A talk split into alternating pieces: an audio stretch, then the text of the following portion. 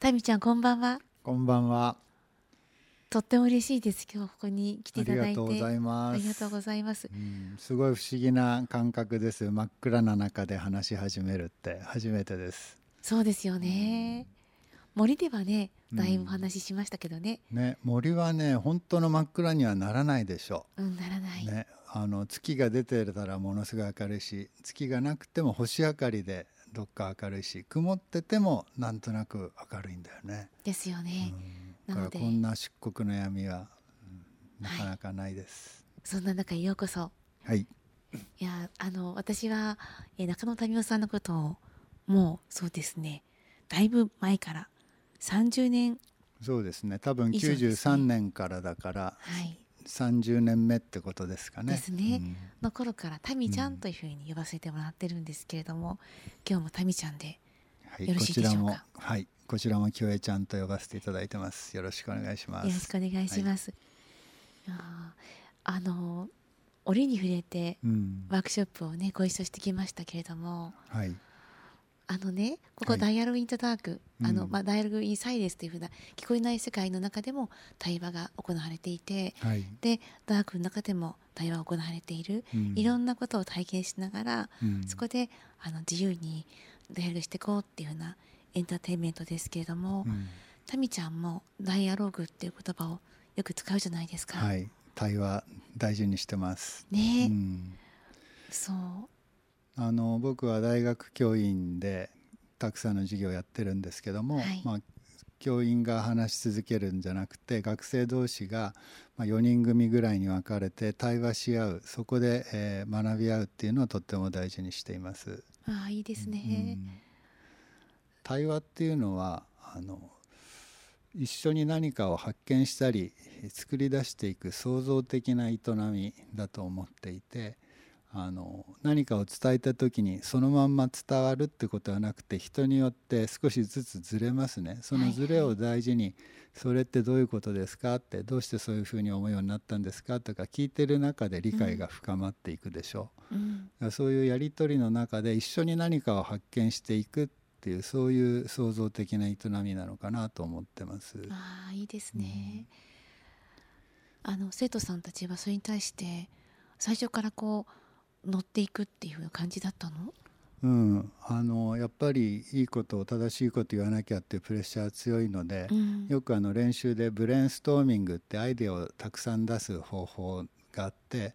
よっつの原則、批判厳禁、頭ごなしに批判しない、そ, そんなことありえないよなんていう前に、ああ面白いね、それもあるかもねってどんどん乗っていこう。そして質より量、とにかく数いっぱい出してみよう。それから自由奔放、こんなこと言ったらバカにされるんじゃないかって一切心配しないで自由に奔放にやろう。そして最後は連結歓迎で、人に言われたことをそれの尻馬に乗って、あそれだったらこれあるでしょうってどんどん積み重ねていこうって、そういうあのよっつの原則でやっていくとアイデアが出やすいっていうのがあって、それで練習するのね、うん、で丸いものっていうと、さあ何がありますかどうぞみたいなことでみんながどんどん言ってみる。そして口を軽く頭を柔らかくする練習してからいろんな対話に入っていったりするの。あ、いいね、口軽く頭柔らかいっていうのはすごく分かりやすいですね、うん、タミちゃんはいつ頃からこういうふうにな考えになったんだろう。いや、会った時からもうずっとそうだったけど、うん、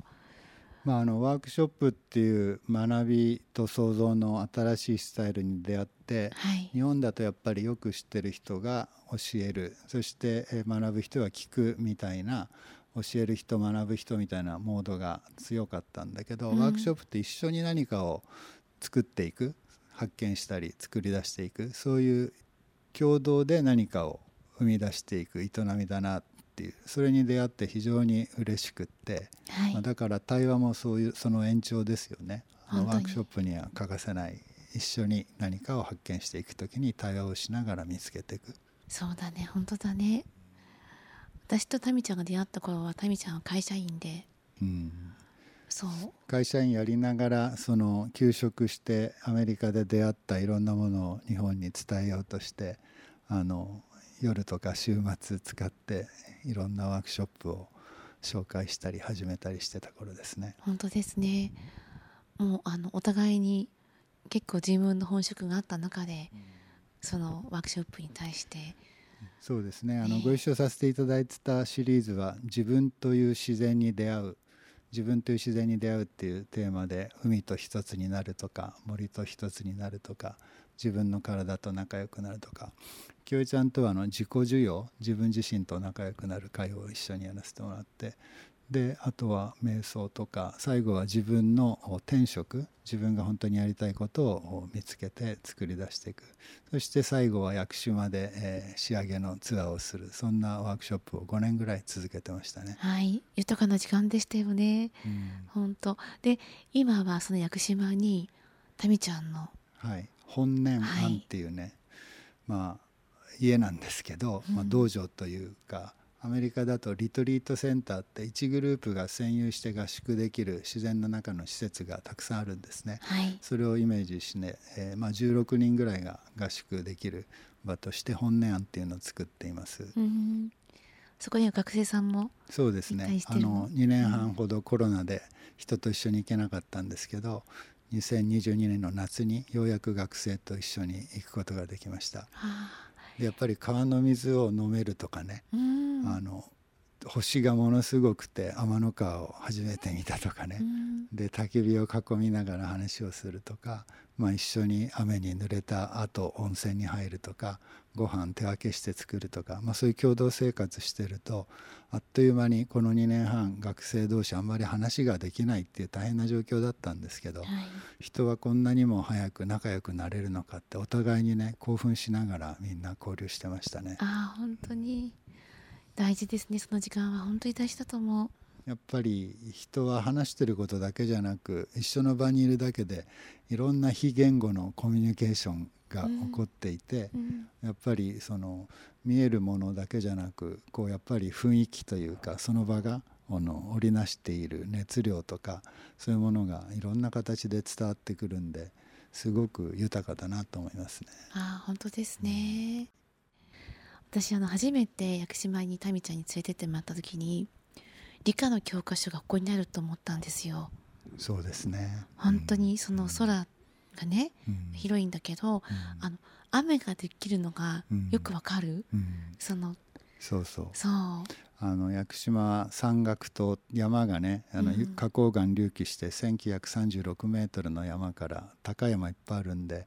周りの黒潮の湿った海がぶつかって上昇すると雲がどんどんできるんですよね、はい、それで雨がたくさん降って、平地でもろくせんミリ、山の中だったらいちまんミリ以上年間降って、うん、その雨が屋久島の特殊な森を作ってるんですよね。あ、本当にそうだ、うん、そう。そして左側は青い空なのに、そうそう、右側は雲で雨が降ってるみたいな。そうそう、くるくる変わってるし、場所によって変わってるし、本当本当、今日はとか言えないの、今ここではこんな天気じゅっぷん車で走るともう違ってたりするし、そうそうそう、うん、なんかいろんなことを教わりましたよ。その森のその植生とか、うん、あの木が倒れてるところから新しい木がまた生まれてくるとかね、うん、あの屋久島の森世界遺産になったのも、あの江戸時代から結構大きい木は切られてるんですね、はい、だけど切られるっていうことは悪いことだけじゃなくて、杉っていうのは陽樹って言われて太陽の光を光あの必要としていて、そうじゃないと種が芽吹いて大きくならないんですよね、うん、だから木が切られたり、あるいは台風とかで倒れたりしてギャップ、隙間ができると、そこにお日様が差し込んで、大地でずっと待っていた種が一斉に芽を出して伸び始めるんですね。だから世代交代にはね、そういう倒れたり切られたりっていうのが必要だったんですね。ああ、本当本当、そういう命の巡りを感じていましたね、うん、なんか星空も星空の下でね寝転がって、島本当に暗いからすごく星に囲まれてる、うん、本当に宙に浮いてる地球の上にいるんだなっていうのが感じられるんですよね、うん、そうすると本当不思議な感じ、こう宇宙があることが不思議だし、地球みたいな奇跡の星があって生命がいるっていうのが不思議だし、まあ、そこに自分がいてこうして星を眺めてるっていうのも不思議だし、すごい奇跡の連続の中に自分がいるなって思っちゃうんですよね、うん。きよえちゃんがワークショップ一緒にやってた頃、よくあの心臓の鼓動、脈を取ってそれをずっと思い出して辿っていくワークしてくれてましたよね。そうですね。ちょっと今ガイドしてみてくださいよ今、うんうん、そう私たちにはすごく大きなつながりを感じれるような体の中にあるんですけど、今呼吸をしてみるとこの呼吸が森とつながっていることが分かります、うん、光合成をした植物が酸素を作っていて、今吸っている息はその森から来るものを吸っている。私たちが吐く息はまた森に帰っていく。そんな深呼吸を意識してやってみてほしいんです。そうすると忘れていても自分の体を通して自然と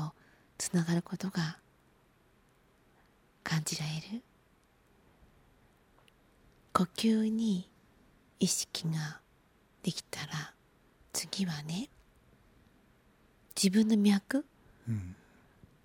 手首のところにある脈でもいいし、うん、首のところにあるところでもいいし、心臓の上でもいいんです。ドキンドキンを感じる場所に手を当ててもらって、そしてドキドキドクドク、このドキドキをしばらく感じていてください。このドキドキ、今自分が生きていて感じていているんだけれども、でもこのドキドキは私たち実はですね、胎児の頃からもう聞いている。お母さんのお腹の中に入っていた時にこのドキンドキンを聞きながら育っています。お母さんも私たちのおばあちゃんのお腹に入ってた時に聞いていて、おばあちゃんは私たちにとってのひいおばあちゃんの、ひいおばあちゃんはひいひいおばあちゃんのドキドキを聞いてきている。ずっとずっとずっとずっとたどっていってみます。ドキドキの大元がどこにあるのかたどっていきます。どこまでたどれるかな。タミちゃんはどこまでたどれる？うん、その人類はななひゃくまんねんとか言われるけど、その命はもっと前からずっときっとつながっていて、海の中にきっと何十億年もいたと思うんだけど、うんまあ、よんじゅうおくねんまえぐらいに地球で最初に原初生命体っていうのが生まれたって、そこまで ディーエヌエー レベルではつながるらしいんですよね、はい、科学としてもね、うん、だから僕らの命は数十年前に生まれたわけじゃなくて、本当よんじゅうおくねん地球の生命の歴史とともにあると思うとすごいなと思うし、その地球の生命はよんじゅうろくおくねんまえの地球の誕生、そしてその前はひゃくさんじゅうはちおくねんと言われる宇宙の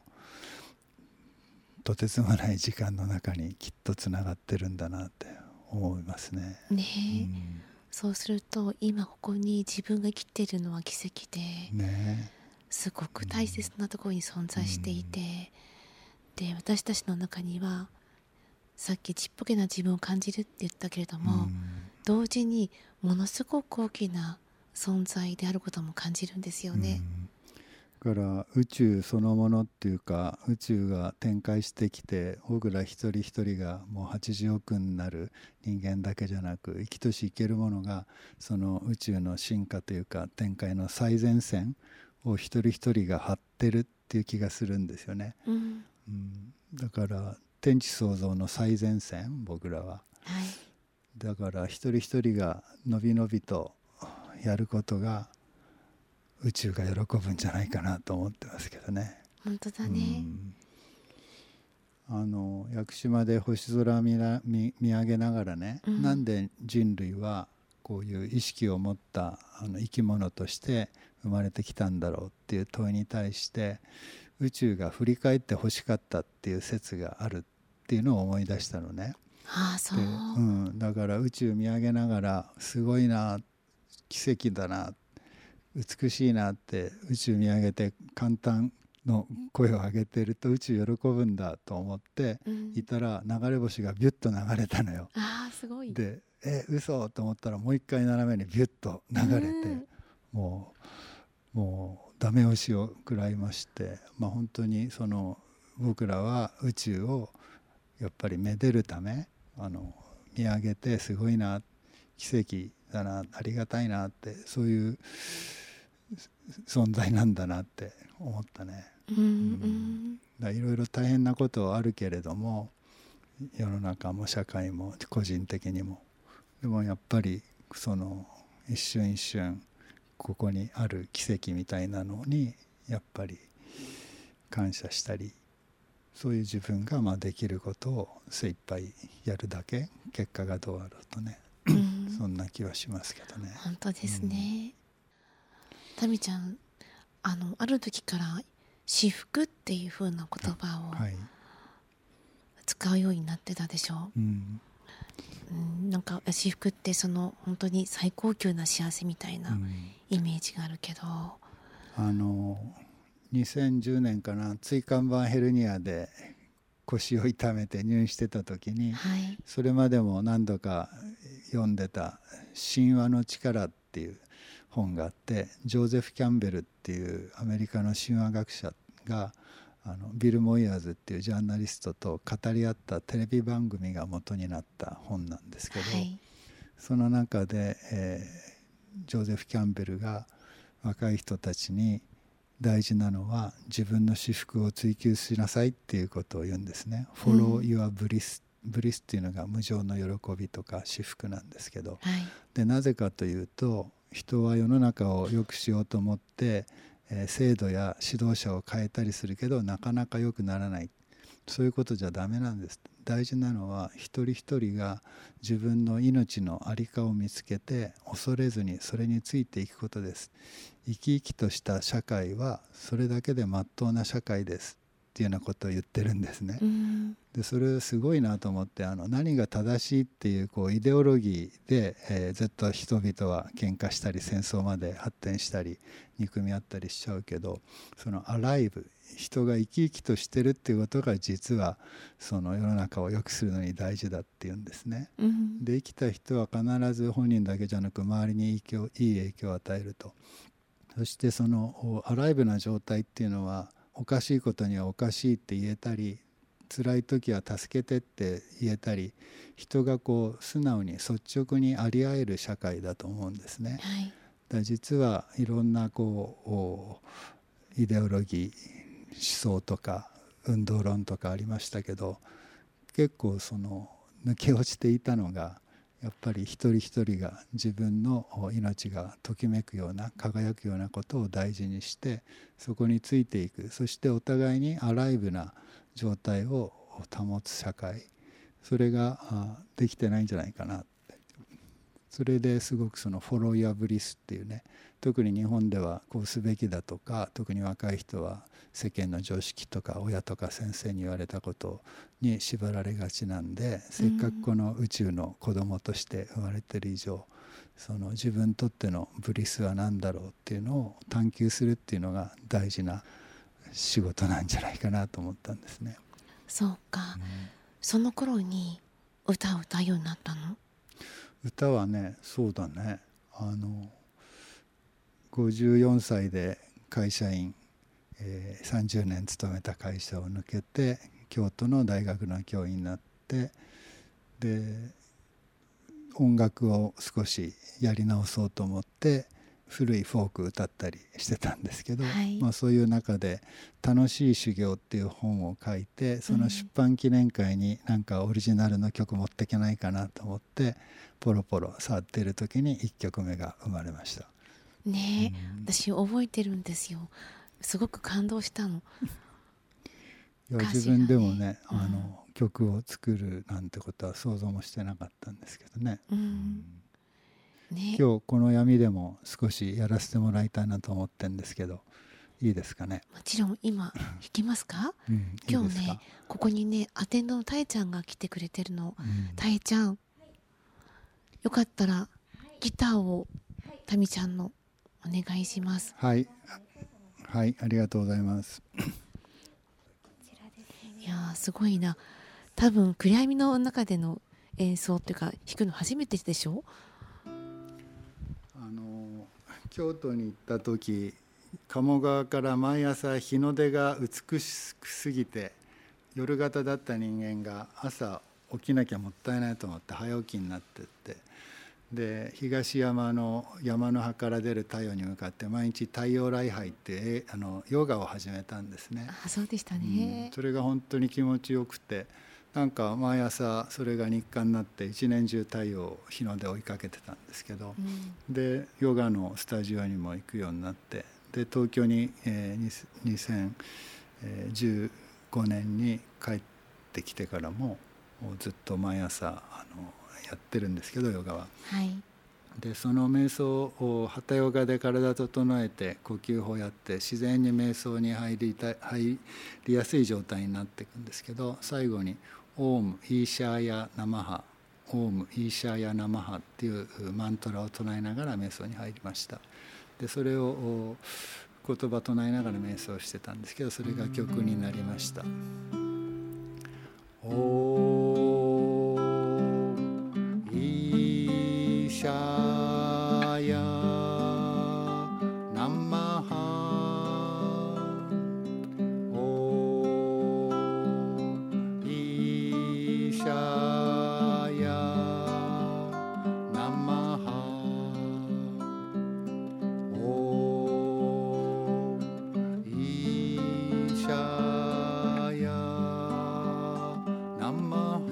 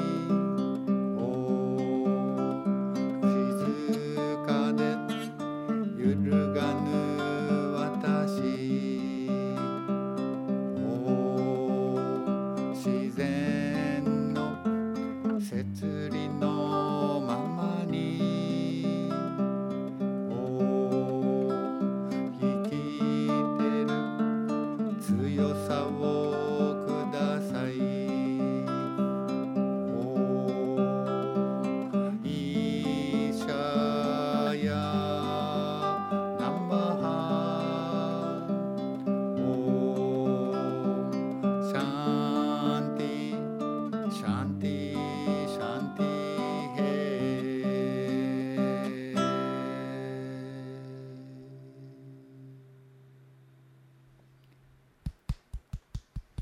hai. Taiちゃんありがとうございました。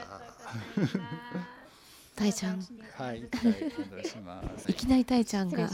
友情出演してもらってありがとうございます。はい、ありがとうございます。大丈夫です。あのさ、タミちゃんさ、会社員をしていた時に、うん、やっぱりこう葛藤とかっていっぱいあったと思うのね、うん、その時にバランスはどう取ってたの？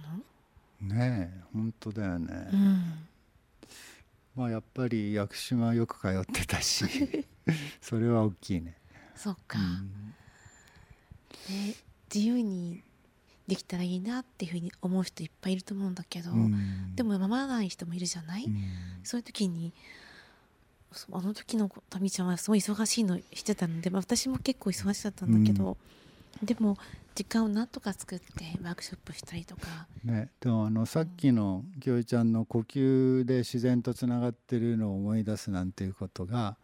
時々でもできると、うん、その濃い自然の中に行かなくてもあ、ここに自然がある、命がある、世界とつながってるっていうのを少し思い出せるからそれも救いになってたと思うよ。ああ、そっか、うん、そうね、自分がそれを求める時によって工夫があればできるもんね、うん、あのきよいちゃんとワークショップやってた頃に本念力っていう言葉をキーワードにやったことあったと思うんだよね。あったね。だからみんな本来そういう自然の一部だし、すごくいろいろ夢だったり志だったり、あるいは命の輝きとか持ってるんだけど、そういう目の前の現実でいろいろ押し込められたり忘れちゃったり失ったりしてるけど、なんかそういう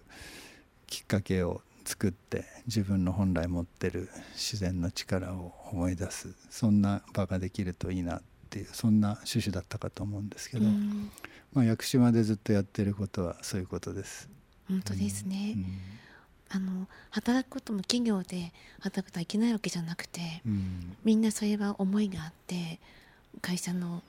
すごくそうそうそう理念や思想があって、うん、それ絶対間違ってないことがいっぱいあるじゃない、うんうん、たまたまそれを忘れてしまったりとかするときにずれていくこともあるんでしょうけど、うん、その大切なことを時々思い出すのは必要だね、うん、そうだね、うん、あと大事なことはやっぱり帰ってくるよね、何十年か忘れてても。あ、そうだね。僕あの今歌もごじゅうななさいから歌い始めてろくじゅうにぐらいから絵を描いてるんですね、はい、でもうろくじゅうごですけど、でもその本当はあの大学入った時にサークルで軽音でサックス吹きたいとか、うん、美術部入って絵描きたいとか、そういう思いあったのね。でもあのすぐ旅を始めちゃって、まあ、そういう野外生活の技術を鍛えるという意味では、はい、ワンダーフォーゲルブって山登りのサークルだけはやったんだけど、他はもうずっと忘れてたの、うん、でもそのろくじゅう前後になってやり始めると、あ、これ昔やりたかったこと今ようやく来たんだなと思って、うん、そうか。じゃあ私ももうちょっとしたら絵が描けて絵本とかも作れるようになるかな。絵本いいですね、うん、絵本ね、描きたいのね、うん、本当は、まあ、だから一度にいろんなことできないし、だけどどっかでやりたかったことはなんか一生の間どっかで戻ってくる気がするね。そうか、よかった、勇気になるね、うん、私あの命っていうのが巡っていくっていうことをずっと考えるあの去年いちねんだったんですね、うんうん、で、まあ実は仕事柄はずっとそうなんだけど、うん、個人でもそういうことが起きていた中で、うんうん、タミちゃんにすごく素敵なことを教えてもらったんだよね。なんだっけ、うん、命を巡ってるんだよって時に、うん、タミちゃんは海が好きで、うん、で海と川の合流したところでそれを感じてたって、うん、さっきのあの屋久島には雲が湧いて雨が降って、で最後どうなるかっていうと、あちこちから滝のような川が流れ下ってきて、そしてそのまま海に帰っていく、あの火口がまだ残ってるんですよね、うん、でそこは川の水は冷たくて淡水、海の方からの水はあったかくてすごい塩水で、そこで混じっていくんですよね。川がこうただいまってこうちょろちょろちょろっと降りてくると、海の波がおかえりってこう迎えに来て、そこでこう一つになっていく、それが非常に素敵なところで、行くたんびに表情が違うんだけどね、はい、そこでなんか水の旅の終わりが大きな海に帰るってことだったら、そしてもし人の命がそういう最後の終わりに何かそういう大きい母なる大海に水が戻るように、なんか大きなものに帰るんだったら決して悪いことじゃないなってすごく思えるようになった、うんうん、ねえ、その歌もその歌やってみましょうか、うん、やってみてもらってもいい、うん、もう一回ギターお願いします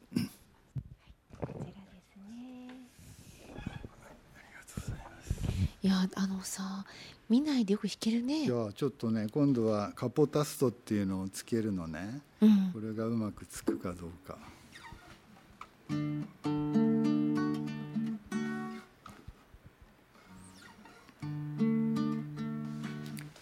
けそうで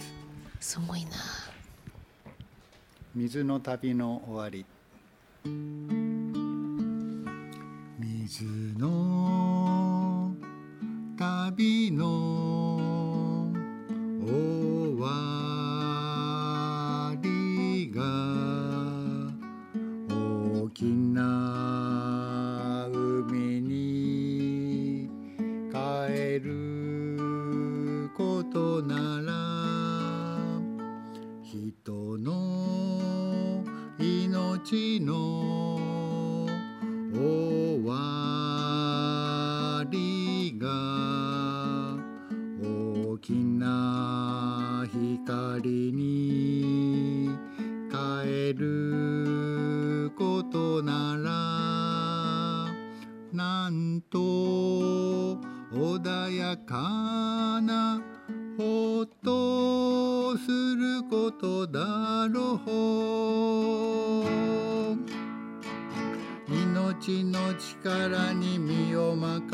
せ、恐れを手放し輝こう。大きな私は待っている、小さな私が戻るのを、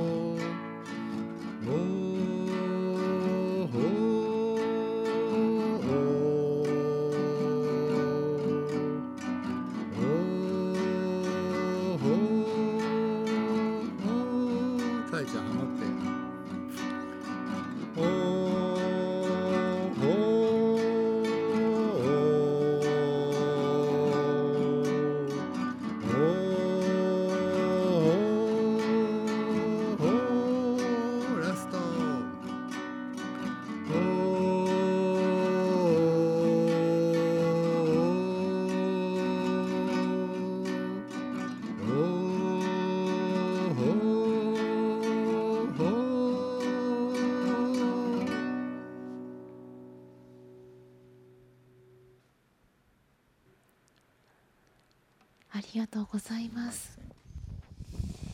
あの人がいつかは必ず死ぬんだけど、うん、あんまりそのこと普段考えないし、はい、で特に死んだらどうなるんだろうって、死生観についてあの僕らは確たるものをもう失ってると思うんだよね、うん、昔だったらあの日本の場合、森に魂が帰るとか山に魂が上がるとか、まあ、そういう感覚を多くの人が持ってるっていう時もあったみたいなんですけど、はい、もっとそういう自然に学ぶ死生観っていうかね、その命の巡りのことを自然から学んで、それをあのイメージした方がまあ楽になれるんじゃないかなって気がしてるんですね。ああ、そっか、うん、そのさっきの屋久杉とかがね、倒れることで次の世代にお日様を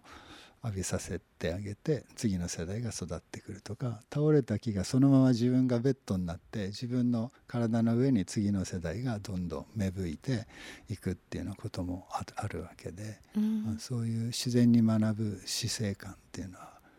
日本人今大事なんじゃないかなと思ってます。本当ですね、うん、それがあることによって今生きることをさらに大切にできることあるよね。ねうん、なんか若い時っていろいろ早く社会もっと良くしたいとか変えたいとか焦ってたけど、まあ、そう簡単ではなくていろんな考えの人やいろんな仕組みがあってのこの社会だから、でもまあ長く生きてるとあの少しは変わるっていうことは実感するんですけど、まあ、それでもあのやりきれることはそう多くないと思うんですよね、うん、でもまあそうい う, こう命の面々たる連綿たるつながりの中で先人がいて、僕らもそれを受け継いだりあるいは反面教師にしたりしながら、まあ、自分たちのできるささやかなことやってまた次につながっていってるんだなってだんだんあの楽に思えてきましたね。ああ、それ大事ですね。なんで変わらないんだろうっていうふうに焦る時あるものね、うん、私ねあのお湯を眺めるの好きなの。お湯っていうかあの鍋にお湯沸かして、うん、そしてあの眺めてるの好きなのね。お湯を眺めるの飲むんじゃなくて、うん、眺めるの。まずはね、えー、お水からお湯になっていくそのプロセスを見てるの好きなんだけど、うん、最初何もないじゃない、うん、あの何も起きてないんだけど、うん、途中から泡がボコボコボコってなっていって、うん、で沸点ってある時降るじゃない、うん、わっとなって、うん、でバババババって膨らんでくるというか、うんうん、あの沸点見てるの好きでね、えー、なんか私たちが個々にそのもっと良くなったらいいなと思っているんだけども、うん、諦めないでみんなが少しずつ少しずつそれ続けていると、うん、沸点は来るんだろうなと思ってるの、うん、でそれはあのしずしずと来るんだと思うんだけど、うん、だからタミちゃんのその学生さんたちに対して歌いながら大切なことを伝えていて、うんうん、そして自分のしたいことをしていいんだよとかね、うん、もう世の中はなかなか変わらなくても、うん、やっていかないと、うん、そういうのが訪れないじゃない、うん、このダイヤルの活動もそうなんだけど、うん、だから続けていくことなんだなコツコツとって思っていて、うん、それがやがてはきっとお湯が沸く時が来るんだなって、うん、毎朝思ってんの、ね、いや結果はやっぱり本当後から勝手についてくるもんだから、うん、そこをまああの大きな目標はあっていいと思うんですけど、うん、やっぱりね日々少しずつゆっくり丁寧に続けるっていうことしかできないし、でもそれをやってるとね今言ってたような何かの拍子でバーッと響き合ったり、うん、ね、うん、花が咲くみたいね、うん、そういうふうなことを、うん、あのなんでしょう静かになんか昔その環境の問題でいろいろ動いてた頃、仲間がすごく僕ら焦ってたけど、なんか大切なことは静かにゆっくりゆっくり少しずつ起こるのよねってしみじみ言ってる時があって、うん、それよく思い出すんだよね。静かにゆっくり少しずつなんだよね大事なことって、うん、そうなの、うん、だからあの諦めなくてもいいし、うん、そして静かにねそれを夢見てて、で自分の大事なことを大事にして、うん、そういう風にあれたらいいなって思います、うんうん、あのねタミちゃん、はい、新しい年になって、うん、今回が初めてのいちがつのラジオなんだけど、はい、タミちゃんは今年にせんにじゅうさんねん、うん、どういう風にして過ごそうかなと思ってるの、うん、結構ね大きい年で、あのにせんじゅうねんあにじゅうさんねんさんがつで大学を定年退職なんですね、はい、でろくじゅうごさいになったあ年のさんがつまでなんで、うん、終わるんですよ。でその前の会社員から含めるとよんじゅうすうねんずっと働いてきたんですけども、はい、非常に楽しかったしやりがいがあったし、うん、あのいいんですけど、まあ、そこから本当あの今度フリーになって、うん、あの自分何しだすかなっていうのはすごい楽しみにしてるんです、は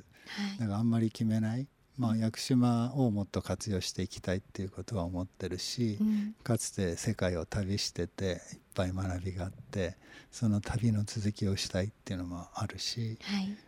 暮らしをね丁寧にやっていきたいっていうのもあるんですけど、うん、むしろあのあまり決めない空白の時を持てることを楽しみにしてます。あ、うん、いいですね。あの会社員さんじゅうねんやって辞めて京都で教員になった時、時間の余裕が少しできて、うん、でほったらかしてたら自分何やり始めるかなと思ったらヨガと音楽と料理だったんですね、はい、でそれがその後すごくもう身についたし、うん、今度何起こるかなってちょっと楽しみです。本当だね、うん、今日このラジオを聞いてくださってる方たちにね、うんうん、メッセージをいただきたいんです、まあ、の毎回ゲストの方にメッセージ最後もう一曲やってもいいですか。あ、そうする？ちょっとね、うん、これあのフォロー・ユア・ブリス、気になることについていこうっていうそのものズバリの歌があります。はあ、ぜひお願いします。やってみましょう。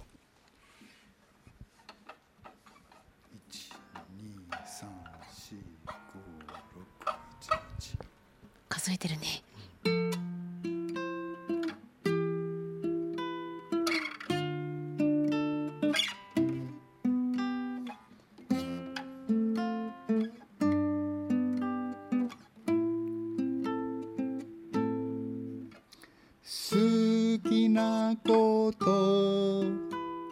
やればいい。でもそれなかなか難しいよね。周りの世界に合わせるうちにやりたいことさえわからなくなる。でも大丈夫、本当は知ってる。みんな地球の子供だから、一人一人がのびのびやれば僕らを生んだ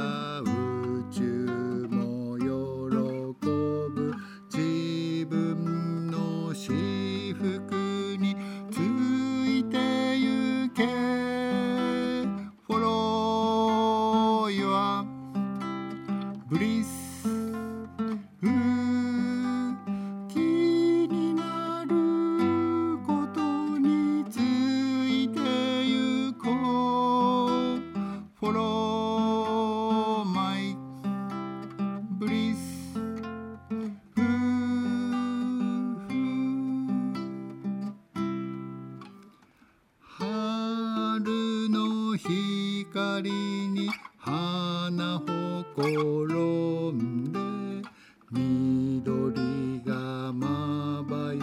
く目覚めるように、考えるより命のままに、体と心が喜ぶ方へ外に向かって頑張るよりも、内なる気配についてゆこうよ。僕らは宇宙の最前線、やることすべてが天想像、自分の私服についてゆけ。Follow your bliss。気になることについてゆこう。Follow